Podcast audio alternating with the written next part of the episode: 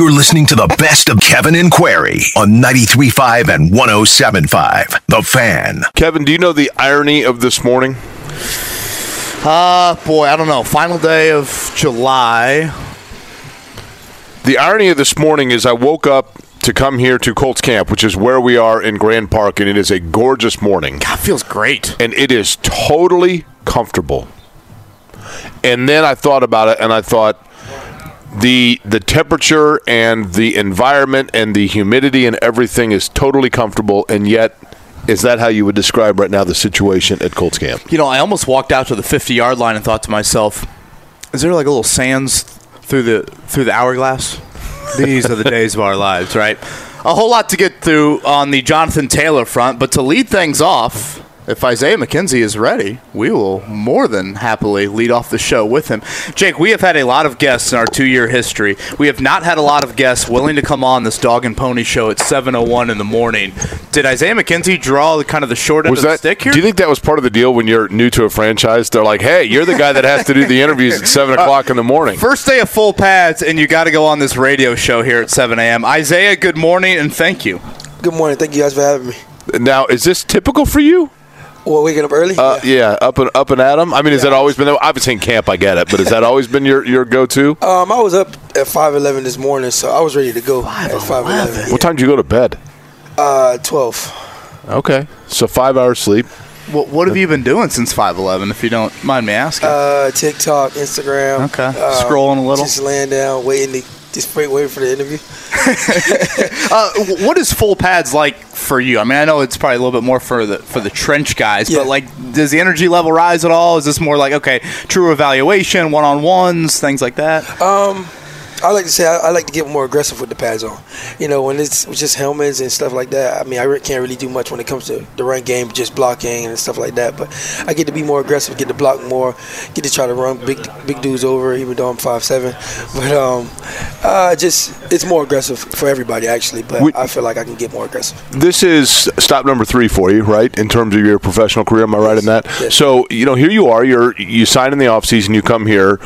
When you like, if when you're sitting on the airplane and you're on your way to Indianapolis, and somebody says, "Oh, you play for the Colts? That's cool. What position do you play?" Do you say, "I'm a returner" or "I'm a receiver"? Receiver. Okay, so but returner is going to be. Uh, I mean, I think a lot of people, and of course, we're not on the field in pads, right? The outside perception is that one of the big roles that you will have here will also be as a returner. Do you also see it that way? Yes. Now, is there a take me through that?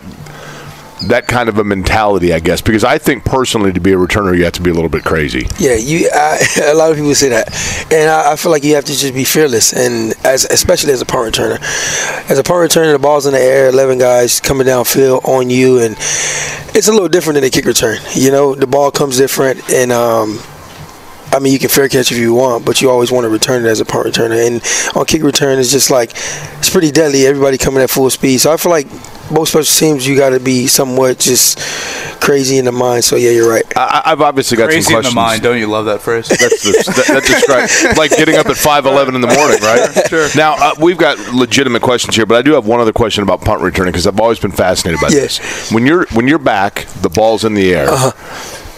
You know, you've got to look at the ball, then you're looking to see where the, where the rush is coming. You know what I mean? Back and forth. Is how much of that goes just in your head of being able to time whether or not you need to fair catch it, or how soon before the ball gets to you do you take your last glance at the defense coming? Um, I would say as soon as it comes off the foot, you can kind of tell the way it comes off the foot if the ball's turning over, if it's, or if the ball doesn't turn over. So I'll give you a little, in case you want to be a returner in the backyard. That's right. uh, when they punt uh, with the right footed punter, if the ball turns over, it's, it's going long left. So you long left to your left shoulder, and then if it doesn't turn o- turn over, it's going short right to your right shoulder. And I had to learn that over the years of playing, you know, playing football, and um, so it's kind of easy when you see it in the air. As soon as it comes off the foot, you'll be like, "Oh, it's turning over."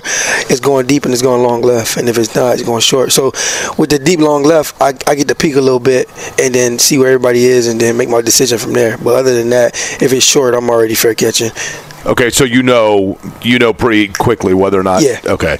Um, This is educational. it is. um, I'm also curious of this, and this is a natural, probably obvious question, and, and I realize Isaiah, it might be too early for you to formulate an answer, but you are coming from Buffalo, where you played with Josh Allen, who is Yeah. obviously a big athletic quarterback that had to kind of grow into the position. Mm-hmm. Indianapolis has similar to that now. Uh-huh. Can you take me through your initial feelings on Anthony Richardson and observations, and are there any similarities there at all? Um, yeah, uh, size and arm strength. I'll put it uh, to start with uh, when it comes to similarities. Um, for the most part, the last three days he's been he's been he's been awesome. Um, I would say this: when I got in, when we got into OTAs and he got to the facility and everything, I didn't know how you know things would go, and um, but slowly but surely he was learning the playbook. He was getting there, controlling the offense, and um, throwing the ball well. But these last three days, he's been he's been it's it's been night and day. It's been awesome, and um, I'm I'm just excited to see where his career goes from here. But for the most part, he's been phenomenal, and I hope he keeps doing that and help the Colts win some games. Yeah, he had some throws Saturday night that looked like some throws you see Yeah. on Sunday afternoon, to say the least. Again, Isaiah McKenzie's with us here, new Colts wide receiver, return man as well. Um, why do you think you were let go in Buffalo? Because clearly you'd been there for several years, Uh-huh. and you're a unique piece to any offense. I've said it when you signed here. The Colts really haven't had a player like you, I think, in quite some time. So w- why do you think it didn't work out there?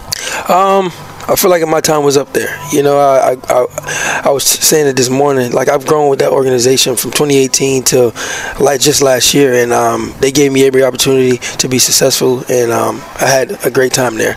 Um, for me, I just feel like it was my time to go, and they probably also felt the same way. And it was like, okay, cool. That's that that was fine with me, and that was fine with them, and we went our different ways. You know, even though I felt like when I left, well, when things went down, where, whereas they fi- signed Deonte Harty, and then I found out about it later on. It was like it kind of, it was kind of a sad feeling for me. It was like, okay, well, I know where this is going, so I just took it on the chin and went the other way. Now it's three days of practice so far, but when I watch you out here in team sessions, I'm like, what, where is he? Because I always feel like that you're moving around, you're in motion, you're doing this. Sometimes you're in the backfield, sometimes you're lining up. How would you describe how Shane Steichen is utilizing you? so Um? Being versatile. I'm in the backfield sometimes. I'm motioning around, running option routes, running overs. Uh, any, I feel like he's he's done a great job with the slots. Not just me, but Josh Downs as well. Um, and I feel like we're going to grow with the offense and help the coach win some games. He, he Shane Steichen seems to be the kind of guy. It, your style of play, Isaiah McKenzie, perfectly fits. One would think what Shane Steichen likes to do. If you look historically, is that a fair statement? Like, were you were you excited at the opportunity to be a wrinkle in his offense and kind of be like Kevin was mentioning, maybe that like little secret weapon in his offense? Uh, for sure. Um, we watched the, uh, the Eagles last year uh, with DeVonta Smith and how he ran option routes and things like that, and the way he was getting him the ball. Um, also, even with the Chargers, where um, uh, Keenan Allen, yeah, he was running the option routes, getting him the ball in every which way, every which form. Um, but I feel like all the guys are getting meshed in the offense, you know, slowly but surely. Not just myself, but Pitt, Alec Pierce, JD, um, Mo, Mo Alie-Cox, and I feel like he's he's done a great job with all of us. But um, I'm excited for what's to come. I know you weren't on the roster last year, so you probably don't know. I mean, you guys all know each other, but Yeah. you don't know them. You know Yeah. what I mean? Anytime that you have a marquee player that you assumed was going to be a big piece that is now involved in, and I know that you guys all understand the business of it, Uh-huh. but does the Jonathan Taylor situation have potential to be a distraction for this team? Um, like you said, I was here last year, but I mean, I don't think so. I think everybody's going in the right path. I think everybody's doing what they need to, you know, do, and JT's doing what he needs to do. And I mean, I feel like he'll handle that, and they'll handle that. I'm at this point, I'm just here to play football, and whatever comes, if I mean, I would. I would love to play with him. I was just watching him, you know, over the years and him playing against me in Buffalo. Um, I would love to play with him, but you know, at this point, that's between him and the owner and the organization. Do you guys talk about it behind the scenes, like player wise? Uh, no, I, I I don't really know much about it. I mean, obviously, I see the headlines and stuff like that. But other, Yeah, other you're watching that- TikTok at 5 a.m. but other than other than that, I, I don't speak much on it. Okay, now speaking of TikTok, I can't imagine your position coach is a huge fan of, of, of TikTok. Reggie Wayne has always struck me as a pretty old soul, even though age-wise he's probably one of the younger assistants. I don't know. I guess your whole uh, offensive staff is pretty young. Uh, what would you say the experience has been like, albeit five months in, of being coached by Reggie Wayne? Um, it's been awesome. You know, you know, he's teaching us things that he's he's grown, he grew to do in when he in his younger years. Um, him being in the league, he done he's done phenomenal things. A future Hall of Famer, and I just feel like um, there's more to come from him. You know, just in camp, he's teaching us some things, but when the season comes, I'm thinking, I'm pretty sure there's more things he's going to teach us coverage wise, team, other teams wise, uh, player wise, and things like that. So I'm excited to see where, he, you know, where we go from here. I want to go back to something that you said about Anthony Richardson. Uh-huh. Um, tell me if I heard it incorrectly, but basically what I was hearing you say was, "Hey, listen, th- this guy's made great strides, and it's very encouraging, and he's a young player, Yeah. so that's going to happen." But that the inconsistencies early on were definitely there, and that maybe in OTAs you were thinking like, "He, I don't know." uh, w- did I overread that? Uh, no, you know, we just. I mean, I, I feel like as a young guy, you're gonna learn. You're gonna learn from mistakes and things like that. And I mean, everybody goes through them. And as a fourth pick in the draft, you expect you expect a lot of things from him. But I kept it realistic with myself. Like, hey, he's gonna come in. He's not gonna be the best quarterback in the league on day one or three weeks in of OTAs. I'm not expecting that. And but now he's it's like I said, it's night and day. Like he's coming out here and he's balling. What is the biggest difference from the college level, eh, other than the windows collapsing, right, in terms of the amount of time that a quarterback has to throw? What would you say is the biggest thing that he has to learn, and how do you, as a receiver with your experience, help him through that? Um, I would say for me, first part, I, I would say for me, to help him with that is to get open. You know, create as much separation as I can to give him an easy throw. Um, other than that, for him, it's just like, hey, put the touch, putting the touch on the ball when you can, knowing when you can fit it in a window, knowing when you just take the check down, and knowing that you know sometimes things may not may not be open, and it's okay. Just don't make a bad decision with the football because at the end of the day, we want to win football games as Colts, and he's going to be the last person with the football and the, the person to make the decision with the football most of the time. Again, the debut of Full Pads coming up here at 10 a.m. I know a morning lift on the schedule for Isaiah McKenzie. Jake, 47 career carries. Maybe he'll get some running back touches. I'm telling you. coming up this season. Isaiah, welcome to Indy. Um, thank you for joining us here early on this Monday morning. Uh, stay healthy this year and appreciate the time. Appreciate you, guys. Appreciate you guys for having me. Definitely. Isaiah McKenzie right there with You us know, he sat there and stared at the back of my computer as a Georgia guy at the Clemson pod. Didn't say a single thing about it. I You know. realize that? That's impressive. He That's a sign of maturity I don't think you would have had had you. That's right. had I you- will say my freshman year we did. We uh, did we lose? No, we beat them. Actually, it was a, my my first game. It was a night game at Georgia, and it was against Clemson. Deshaun remember that. Yeah, we won. Uh, Todd Gurley had a great game. And, Todd Gurley, there's a name. yeah. Nice. Well, Isaiah, thank you, man. Thank you. Appreciate you guys for having me. Again, Isaiah McKenzie here. Practice number four for the Colts will begin about 10 a.m. Uh, again, Jake, the first session in full pads.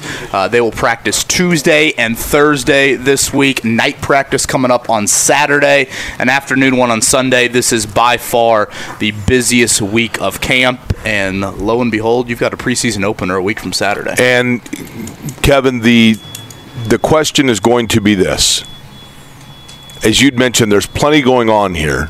There's a lot of work to do. There are a lot of players here, like Isaiah McKenzie, to mesh in, and you know it's new to everybody because you have a new head coach.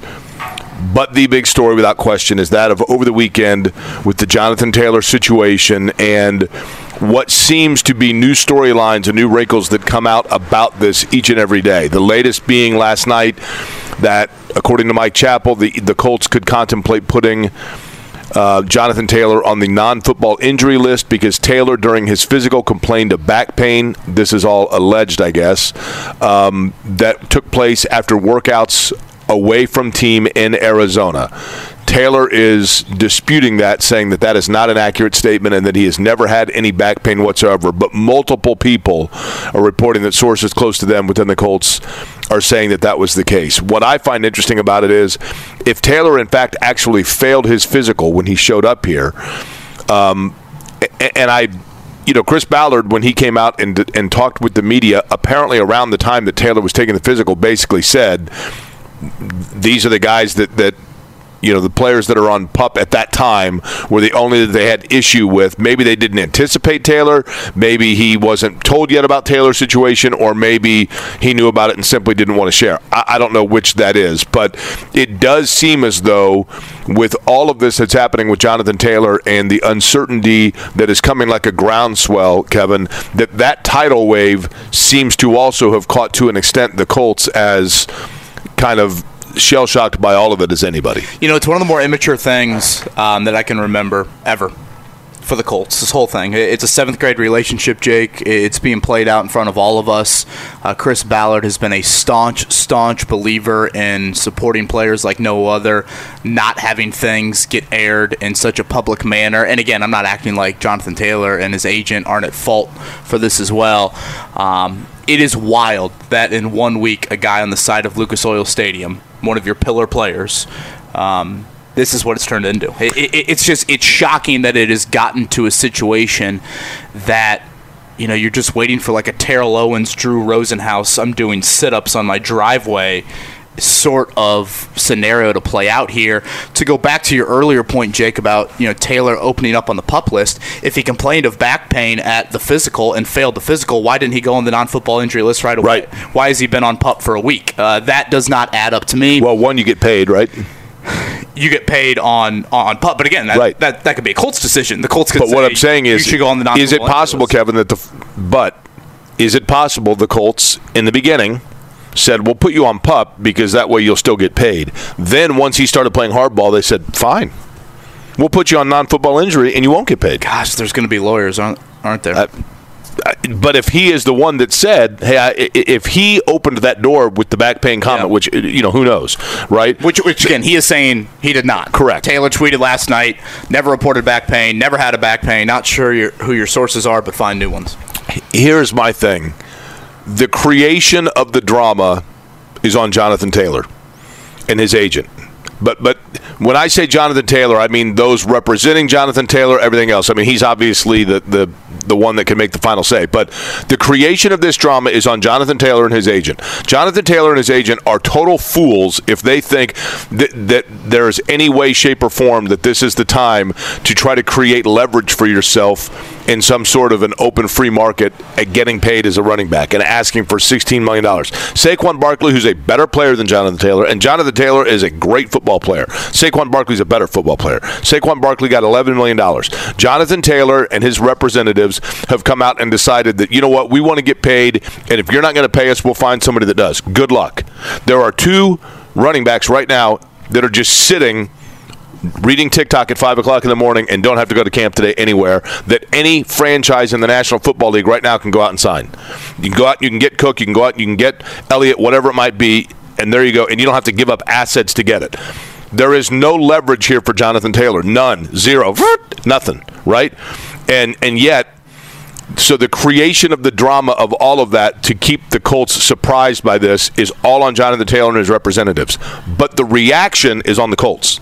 The, the way that the Colts have responded and reacted to this and made it public and drawn it out, that is on the Colts. So both sides are, are at fault here to a great extent.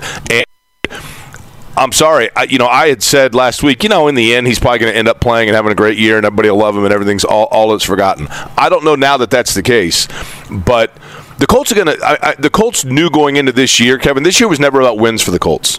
This year was about one thing for the Indianapolis Colts. One thing, and that was the development of Anthony Richardson. That's it. It's about the development of Anthony Richardson. Now, do they need Jonathan Taylor to help that develop? One would assume so. But what they need is some sort of just stability of a franchise for people to be able to look at it and say, "This is the place that I want to go. This is the place that I want to play." And and, and let's be. You need Anthony Richardson to see an example of adults in the room. And right now, where are they? Yeah, it's uh, it's quite the first impression to send to Anthony Richardson. It's quite the first impression of support to send to Anthony Richardson when you're not willing to pay um, his, you know, by far uh, uh, the the best offensive player, certainly the best skill player on this team. And I think you can separate this potential back injury, which again Taylor is disputing. It was clear in June before any sort of back injury might have arisen, that the Colts were not willing to pay Taylor. Taylor made that very clear. Taylor was not happy in June about the Colts' stance on him. So before any sort of back issue potentially arose here, Taylor was not happy with that. To the Richardson point, Jake, that's where I think this falls into the category of this is disappointing because every single action that happens for the Colts this season, to your point, is not about wins and losses. It's about Richardson's development. And now this stunts that in some way, shape, or form because you don't run out there a guy that actually is one of the few running backs in the league to where a defense has to have a little bit of fear or a little get a little bit of game plan for him. As replaceable as a running back can be, Zach Moss has had one game in his career, Jake, over 80 yards, and that was the season finale last Right. year. Jonathan Taylor falls out of bed and, and, and gets that seemingly on a week, week in, week out basis. To me, when I was here Saturday night, and we're talking 50 yards from here, and Jim Irsay's bus is right up there, backed up to that fence. I mean, again, 50 yards away from this north end zone. And all of a sudden, Taylor comes off that bus. Irsay does his little parade with $100 bills. He hands out to fans, and he comes over here and he parks his golf cart. And he gets out of his golf cart, and he makes it abundantly clear that Jonathan Taylor is not going to be, or they haven't even thought of him, part of their future after this season. Taylor or Irsay talked such in the 2023 present in regards to Taylor, and at that point, Jake, he talked about Taylor playing this season and how he's going to have a great year. But again, it was all in the 2023 timeframe, never 2020. 20 But he knew at that point Taylor had requested a trade. Sure. But at that point, I thought to myself, Jim, you're just admitting that Chris Ballard's blueprint is flawed. And it's failed this organization. Why draft Jonathan Taylor in 2020 if you're not going to pay him three years later?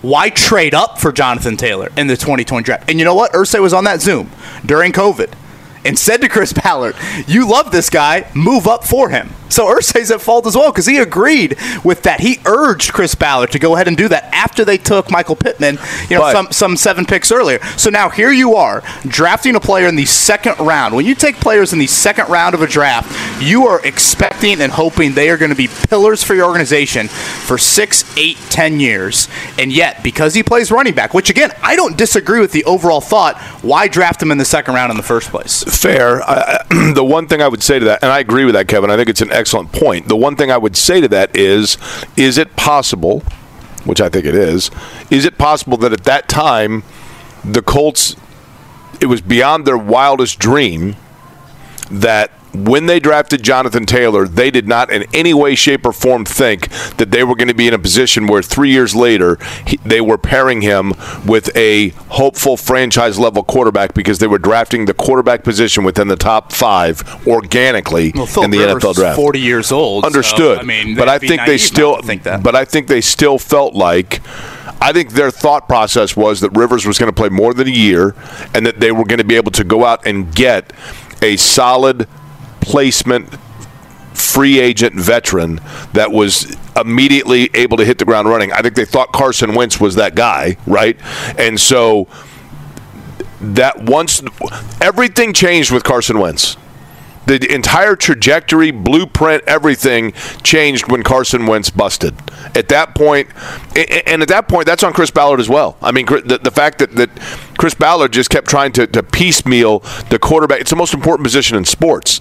And the Colts just kept going out onto Craigslist and trying to find a quarterback kudos to the Colts for finally saying, okay, we got to push in and get a guy and develop around him. But I think the blueprint changed when not once really, but twice, the veteran quarterback they thought they could get more than a year out of went belly up.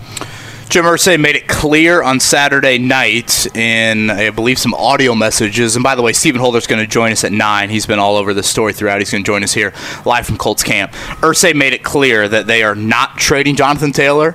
Um, that was his statement on Saturday. Uh, not going to trade him now, not going to trade him in October. I assume the October reference is towards the trade deadline, which is usually at the end of October, uh, each and every season here. Um, I know that a public statement like that sounds good, and boy, we're going to dig our feet in the sand and we're going to stand strong here. Jake, if he is not going to be a part of this football team moving forward, and you can get anything of substance for him, you What- what are you gonna get, though? In a heartbeat. That is a different question. I mean, a sixth rounder. That, that, that is a different question. You know, obviously Christian McCaffrey went for much richer than that. I think it's a different scenario in that McCaffrey had three years left on his contract when he was traded last year. McCaffrey also plays on third downs. You know, seemingly he doesn't have, I guess, and again, we don't know if the back injury is accurate or not based off this back and forth. But if if he's not going to be a part of your organization, you're not in some mood where you can, oh yeah, oh yeah, we're going to make a strong statement and we're going to slap the franchise tag on him and we're going to do this and do that. If Taylor's as dug in as he says, you trade him. Kevin- And, and honestly, this is a bit toxic, and it's wild for me to use that word with Taylor, but you've just got to get rid of him at this point if this is really the stance that he's going to continue to take. You do not want that toxicity in your locker room. You certainly don't want it around Anthony Richardson. You need to do it. You need to move on, see if you can get something of substance from a draft pick standpoint, and continue to try and build around him. So, so build around Richardson. Region Brian gets on me all the time, maybe somewhat rightly, I don't know, saying that I compare things to the past too much. Fair. But Irsay went a little Marshall Faulk Saturday. see, here's the thing. I, this is the thing. I go by precedent. Sometimes the precedent's two years ago, sometimes it's 30 years ago. I'm old enough that I've been around for both. So is Jim Irsay. And Jim Irsay is is keenly aware of all things happening historic within his franchise. And nobody is more aware of, on top of, and you know, able to chronicle off the top of his head things about this franchise than Jim Irsay. I've seen this movie before. I saw it. Now, Marshall Faulk played for a year and then was traded after Manning's rookie year, was traded for a second and a fifth rounder, became Mike Peterson and Brad Scioli. In the, in the case of a running back that all of a sudden becomes unhappy at camp, threatens a holdout, then all of a sudden everything's copacetic. I've seen this movie before. It starred a guy named Eric Dickerson. He was the he was the lead character in the in the movie, and Eric Dickerson at first came out and he was unhappy and so then he got suspended and then he came back into camp and everything was good. And then he started sulking again saying that like why am i only getting 10 carries when i'm getting 1.4 million dollars a year? And eric dickerson ended up getting suspended and literally the colts had a disastrous season where they went 1 in 15 and as a result of that they during the the one in fifteen was greatly in part due to the due to the fact that Dickerson was suspended and benched, and he was their best offensive player. But it derailed their season. Jim Irsay has to know that. I realize I'm referencing something from 30 plus years ago, but Jim Irsay was here. Jim Irsay was, I believe, at that time the general manager, if I'm not mistaken, but he was always around the franchise. I can't remember what year his GM tenure ended. But my point being, Kevin, that Irsay has seen it too. He knows the potential of how this ends, which is completely sinking your franchise for the season. The one saving grace for the Colts is I don't know that this season they're worried about wins and losses, well, they shouldn't be. and they shouldn't be. They shouldn't be, but they, especially now, because if you take your best offensive weapon. I agree with you. You you got to you need to uh, immediately nip this in the bud, or else you have the potential of the what what franchise in sports preaches more about culture than the Indianapolis Colts. What franchise in sports preaches more about quality guys and character and, and we draft guys, you know, we, we always we look at every aspect of it and you know, we want good people that represent the horseshoe. If that's the case, then as soon as somebody starts to balk out against that and, and to use your word, show to be toxic, you got to get rid of them. You got to practice what you preach. I didn't get the Faulk analogy at all because it, it, to me it's not apples to apples, Jake. Uh, When you traded Faulk, you had Tarik Glenn, Marvin Harrison, and then you just Well, what he was you- saying- and then you spent the fourth overall pick on edge. What, what I took that as is him saying, I understand the importance of a great running back to help a quarterback get his footing. Right, but I I guess what I'm adding to that is you had some other pieces around Peyton at the time. You uh, you can make the argument, Jake. They don't have other pieces around Anthony Correct. Richardson. Again, Tarik Glenn was drafted They got a $20 million guard.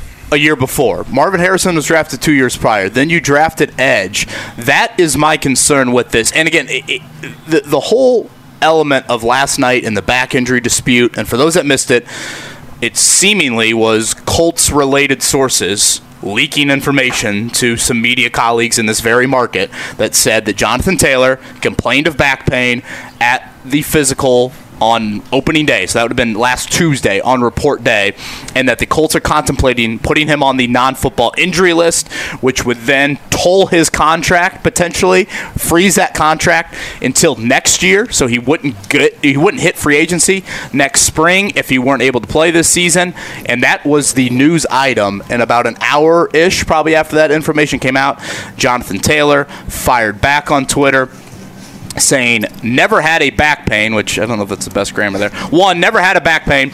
Two, never reported back pain. Not sure who, in quotes, sources are, but find new ones. I mean, that's always the the retort. Well, your sources are wrong. Find better sources.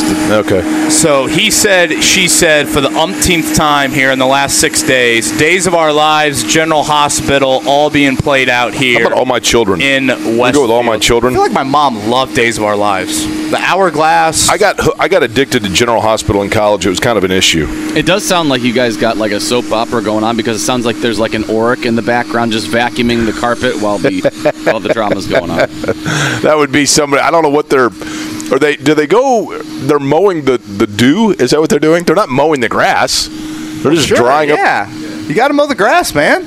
Come on, the, the grass is. It's like a. It looks literally like the putting green of a golf course. Got to treat it like it's Augusta National here. Full pads coming off for the cold. They have practiced. It's not just the Jonathan Taylor drama. They actually have had three practices. If anyone wants to talk about that, I'm sure we can hit on that throughout the show. Good Monday morning to you. As we said to lead off things, it feels awesome on this Monday morning from a temperature standpoint. July 31st, the final day of July, uh, nowhere near the sort of humidity and heat that we had last week. So much better if you're coming out to Grand Park for practice. Kevin Bowen, Jake Query, we are live here at Grand Park in Westfield. 93.5, 107.5 The Fan. You're listening to Kevin and Query on 93.5 and 107.5. The Fan. you just want to be treated fairly, um, and not even treated fairly. You just want to be, you know, appreciated for what you bring to the team. It's never about yourself; it's about the team. It was a good conversation, and, and uh, you know, I'm hopeful as we go forward. Looking forward to a great season. Hoping Jonathan's a big part of that. Star running back Jonathan Taylor requested a trade. I mean, if I die tonight and Jonathan Taylor's out of the league, no one's going to miss us. The league goes on. I mean, you know, we know that. The National Football rolls on. It doesn't matter, you know, who, who comes and who goes. That old die comment was really odd. Yeah, that's a bit Which I guess odd in Jim Irsay media sessions For- typically. from in multiple ways. That's a that's are some takeaways. Um, yeah, some mashups there from Jim Irsay mainly Saturday night. Again, he had his RV. Jake, he had it parked right under that tree right there. I'm thinking, did he ask? He clearly asked the owners, right? You know, it's like, oh yeah, you know, I do this in Speedway during the month of May. You guys care if I just park this right here? What about the rooster thought? He set up shop right there, and Jonathan Taylor and him spoke for about an hour. Tweeted out a video clip of Taylor making his exit off the practice field after that conversation, and to say he looked disappointed, mad, frustrated, all the above would be an understatement. And then, what about 20 minutes later? The report came out of his trade request, something that Jim Irsay said will not be honored, not now, not in October. The another layer to this storyline happened late last night. Everything seems to be happening late at night. I guess that's when people are most active on social media. Uh, but the Colts mentioning that Taylor, I assume the Colts, I should say, leaking this information to some local media members that uh, Taylor had a back issue and failed the physical last Tuesday, and that means he could go on the non-football injury list, and that means the Colts would not have to pay him here for 2023. Taylor was adamant that uh, that is not true, and took Twitter last night to say that he did not report any back pain, and that those people should get uh, or should check their sources. The the dangerous place here, Kevin, for Jonathan Taylor is this. You know, I've been in. I, I think most people have. Okay, I think most people have been in situations in their workplace at some point where they feel they are underappreciated, or they feel that somewhere else, someone above them or someone parallel to them is getting better treatment or or getting you know getting a, a promotion they should have gotten, whatever it might be. I think most people at some point in their life can relate to that. And that's a difficult thing to overcome, quite frankly. You know, I, I think I've been in situations, and admittedly, I mean, open disclaimer, it's not currently, but in my past, I've been in situations from a work standpoint where I felt like, you know, they were bringing in people for interviews for a position just above me that I had applied for internally, and I'm like, what's going on here? Why am I not getting? And like on Monday, Wednesdays, and Fridays, I'd go to bed at night like thinking I was getting completely screwed, and on Tuesdays and Thursdays, I was like, you know what, I have a job, and, and, and I enjoy that, so that's cool. I mean, it, it's a tough place psychologically. I think most people can relate to that in their work in some point, shape, or form. If Jonathan Taylor has whether it's he himself or his agent. But if he has it planted somewhere inside of him that he is getting slighted by this franchise or other people are getting their due and he's not getting what's owed to him, that's a and I'm not saying that he's wrong. But that's a tough thing to, to come back from. And, you know, maybe it is that three days a week, that's how he feels, and the other, eh, I don't know. But as soon as you plant that in your mind, it is a tough, tough thing to overcome. And what the Colts need to decide now, Kevin, is whether or not that dissatisfaction from Jonathan Taylor can have ripple effect by hurting the rest of the locker room. Remember uh, Irsay's initial tweet about this thing last week and, and referencing, um, you know, bad faith from agents. I think was the end of that tweet. There was a lot more to what that he said. And I remember on the uh, show right after that tweet was sent out, I said that this might sound ridiculous, but I think that tweet was more of Irsay defending the shield more of him on this power trip league wide. More on this. The owners have got to band together. We've got to stand strong. We've got to back the collective bargaining agreement. All of those things. And I think that is something that continues to be at play here. Tim asked this, I think it's a great question. Is there a school of thought that even if Ballard was willing to negotiate with Taylor, Irsay would not want to buck the running back value set by his fellow owners, a la what Jimmy Haslam, the Browns owner, did with Deshaun Watson? Uh, yes. Yes, I, I, I, think that is at play here. That that is some of what Irsay is doing. Jake, what I find interesting about it is by Irsay doing this, he's admitting his GM has failed. He's admitting his GM's blueprint is wrong. Because why draft him in round two? Why trade up for him in round two? That is an admittance of you were wrong. And, and if the Colts thought they were in a Super Bowl mindset in 2020, that is a ridiculous thing to think that Philip Rivers was going to take this team to the Super Bowl. And certainly, that's not how you draft. You, you, you don't when you're a team coming off a missed playoff appearance from the year before, you'd won seven games. You're not drafting in that sort of mindset.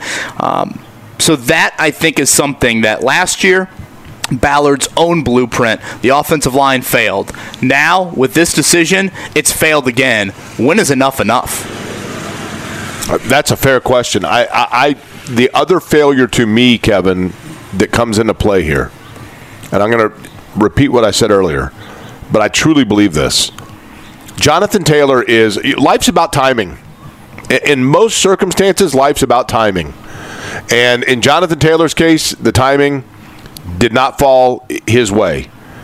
And by that I mean when the Colts drafted Jonathan Taylor, yes, you are correct, Kevin, that I don't think anybody thought Philip Rivers was the long term answer here. But I think that Chris Ballard, Jim Irsay, at that time Frank Reich, you know, they were under the assumption that drafting Jonathan Taylor, that they were probably going to be able to go out and get either A, they were going to draft a quarterback and develop him, and that was going to be on par, the timing was with Jonathan Taylor's rise. And you were going to have two guys kind of you know learning and in their prime together, or B, they were going to be able to go out and spend to get a free agent, big splash quarterback that was going to be the anchor here for at minimum a half dozen years. And that's where, and I'm not saying it's entirely Chris Ballard's fault that Carson Wentz was the guy that they opted for because it kind of fell into play for them. But I do think that when they brought in Carson Wentz, they were under the assumption that Carson Wentz was going to be the quarterback here for a number of years leading into the prime of Jonathan Taylor. And it's not Jonathan Taylor's fault that that was a total miscalculation in terms of the personality of Carson Wentz more than anything else. And, you know, Wentz comes in, he gets hurt right away. He was just kind of aloof. I'm not saying he's a bad guy, but he was uh, something just missed. Something was off. And it totally reshuffled the blueprint. They literally they went to like blueprint number 3 and had to reshuffle the deck and that unfortunately then made Jonathan Taylor completely expendable because no longer were you in need of a running back that was going to be entering his prime with a quarterback at the same time. Now you've completely started over. They've completely started over.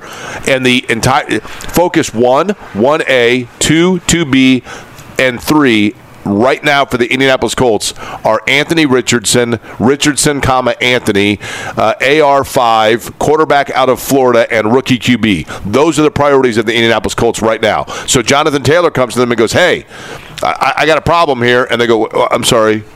Oh, that's right. You were the guy that at one time was part of our our, our massive build.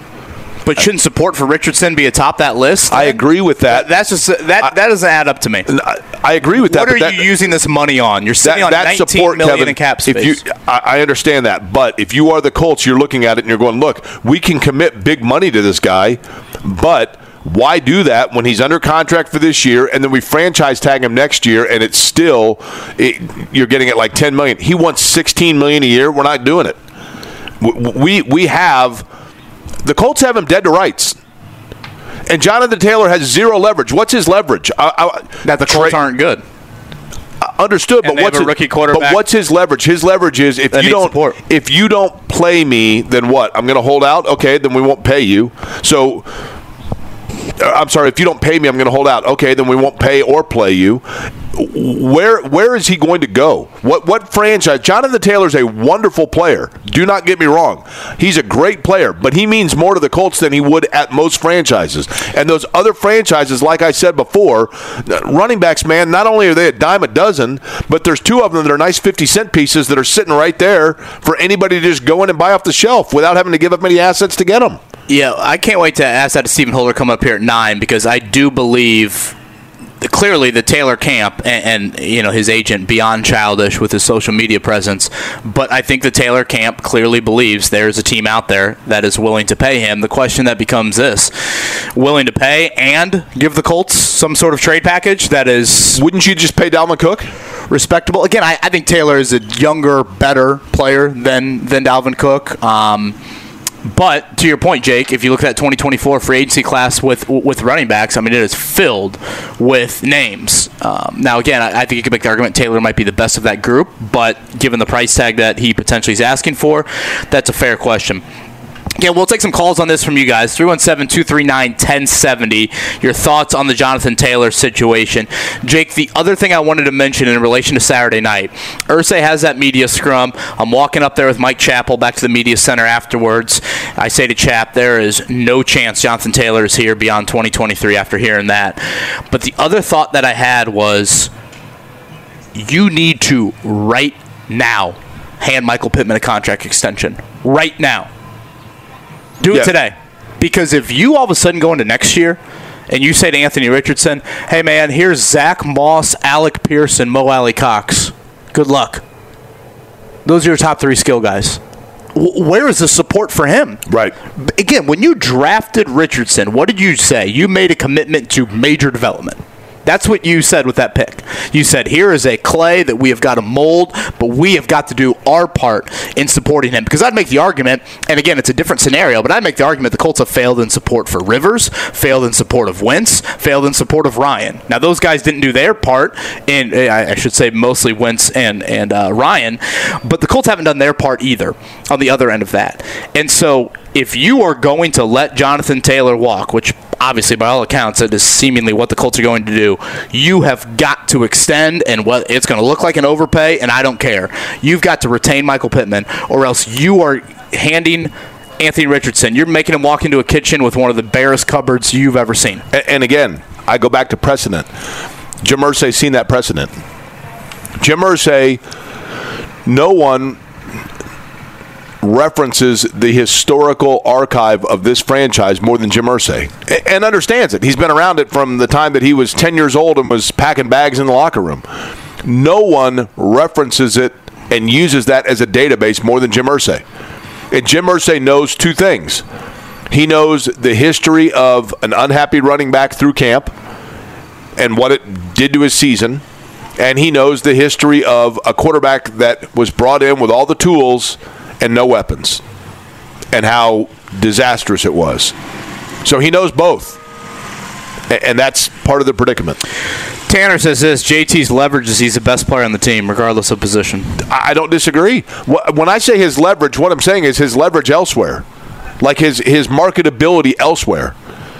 I, totally agree. I, I understand where Jonathan Taylor's coming from 100% in terms of saying to the Colts, like, look, man, what do you want me to do here? What, what, what is the issue? What do you want? What, what more do you want me to do? I get that, but unfortunately for him, unfortunately for him, Jonathan Taylor is the most loyal spouse ever. And there's marital issues, and so he is saying, like, look, if you don't, if he you just don't, got married, by the way.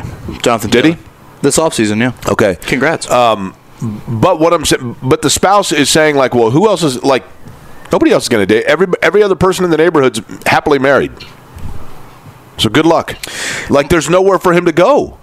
Mike goes, maybe Irsay's following the Faulk Edge history and making this AR's team. I, I just don't think past precedent of Faulk and Edge applies here because, again, Tarik Glenn, Marvin Harrison, Reggie Wayne are not on this football team. You, Well- you, you, you don't have the answer at left tackle. with- You, you, you don't have this second year wideout that is going to be an eventual Hall of Famer like Marvin Harrison. Kevin, where, where he erred with the Faulk, Edgerrin, James comment was Irsay was simply trying to point out that it is true that a good running game offers stability for a young quarterback, and he was just simply pointing out, hey. You know, Peyton had Faulk in the beginning and then Edgerrin. So we always had the running back position stable for him, which allowed him stability. That, that's what he was trying to point out there. And people took that as him talking about the fact that Faulk had been traded and, and thinking that that was a trade comment.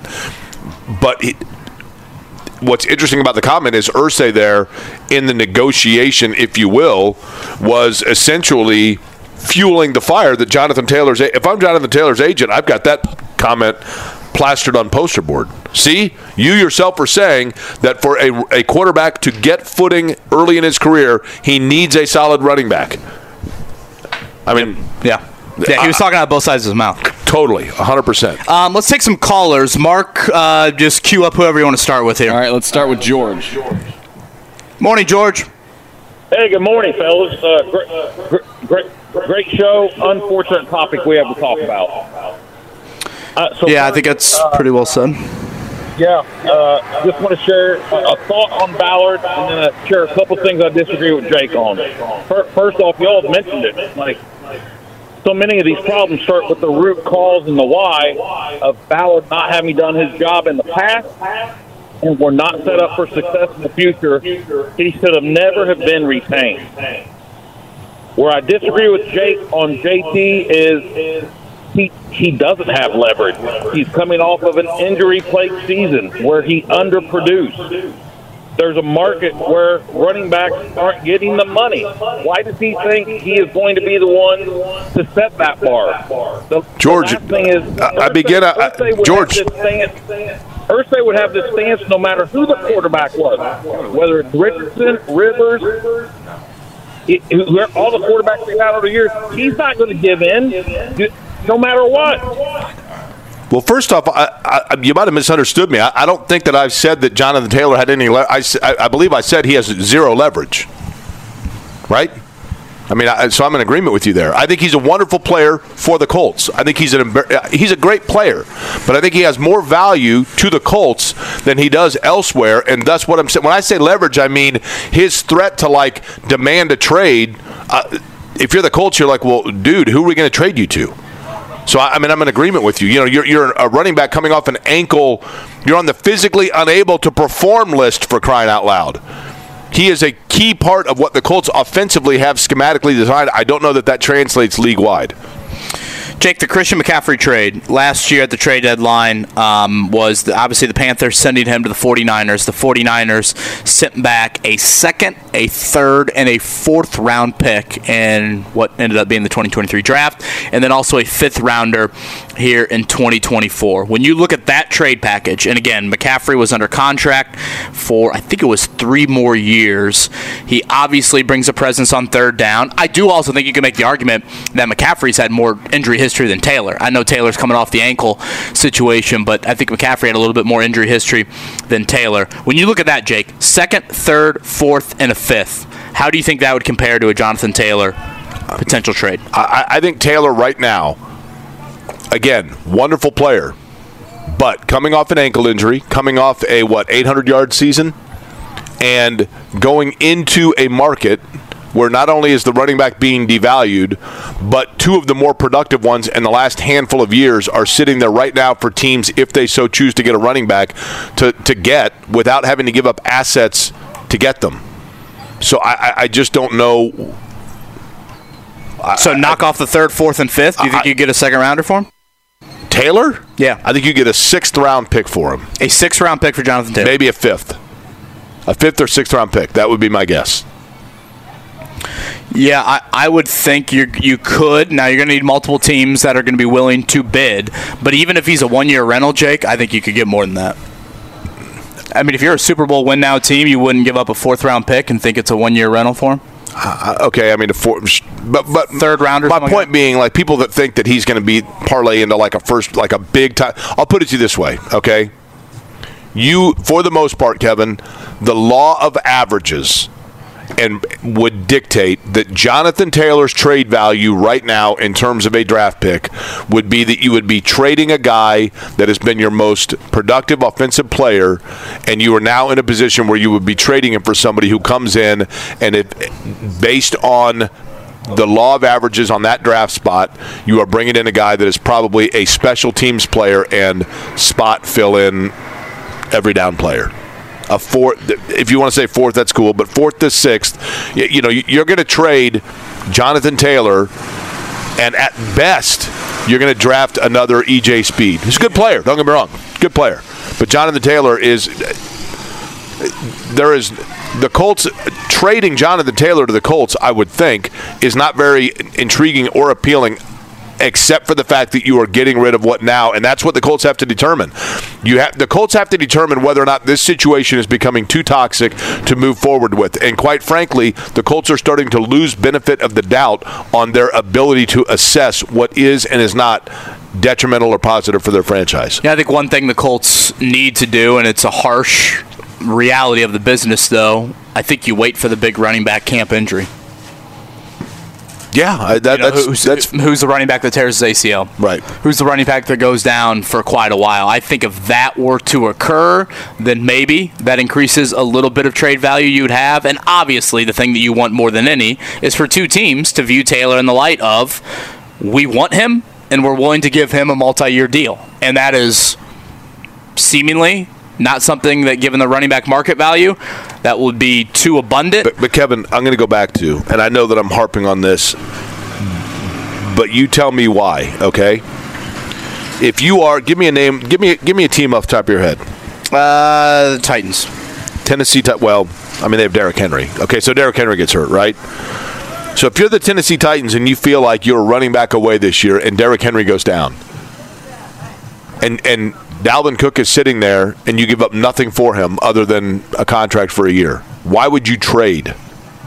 Why would you give up future assets? Or for that matter, Ezekiel Elliott. And I'm, I'm in agreement. I'm not a huge fan of Ezekiel Elliott, but he is a guy that has productivity in the NFL and, and knows the game.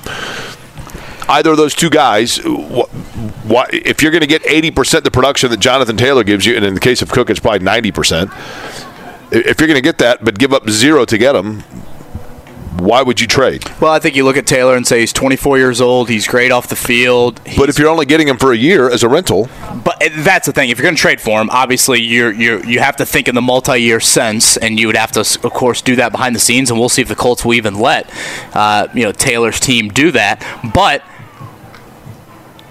when now teams do things really hungry. I mean, a lot of people I think questioned San Francisco's trade last year for Christian McCaffrey with that price. Now, obviously, didn't work out for San Francisco, and certainly some injuries at quarterback contributed to that. But they made a run in the playoffs, but you would be thinking in a very win now mode, which again is not something that we've thought about in this market for quite some time. So it's probably very foreign to us, Jake, to even think about such an idea. But if you are viewing this as a we are ready, we are pushing for it, we are feel like we're just one piece away. And you have multiple third round picks, multiple second round picks for next year, you might say, all right, we'll do it. And maybe we'll throw the franchise tag on him, or we think our environment will create a little bit of a happier Jonathan Taylor, and we'll throw out a multi-year deal for two, something like that. That would be, I think, some of the thought process. Kevin, you tell me if I'm being too critical here, okay? Because I, I do have an ability sometimes to be too cynical and too critical. So I need you to be my voice of reason. Maybe maybe people listening can text me or tweet me and tell me if they think I'm being too unreasonable here with this statement. Of the pro franchises that I have covered in my lifetime and college, they all do this to an extent. They all do it to an extent. But I don't know that anybody does it more than the Colts. And that is preach the importance of character as a priority when assessing and bringing in talent. Okay? And the fact that camaraderie, chemistry, and overall character are important things. And by no I have no reason to believe that Jonathan Taylor is a bad person. I, I think he's getting bad advice for sure. But for a franchise that seems to preach that more than any other, there always seems to be drama. For the last 10 years, there's just there seems to be consistent drama. I, whether it be and with Andrew Luck, I don't think it was necessarily malcontent as much as health. Carson Wentz, it was probably a little bit of both. Uh, You know, now Jonathan Taylor. I mean, it's we're not talking about like third string defensive backs. I mean, we're talking about primary players. What's going on where every year there seems to be maybe maybe this is the case with every franchise. That's entirely possible. I don't cover the Arizona Cardinals. I don't cover the Denver Broncos.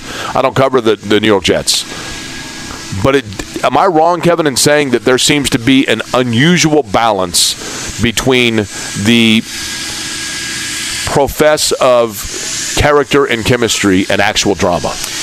Like sands through the hourglass, so are the days of our lives. No, I think it's a great point. I do. Oh, I love it. Sands through the hourglass. So are the days of our lives. How about that teamwork, Mark Dykton? That sounds like 1960, by the way. Mark, that was beautiful. 1972. You were all over that, Mark. We didn't even talk about that off air. That was absolutely beautiful.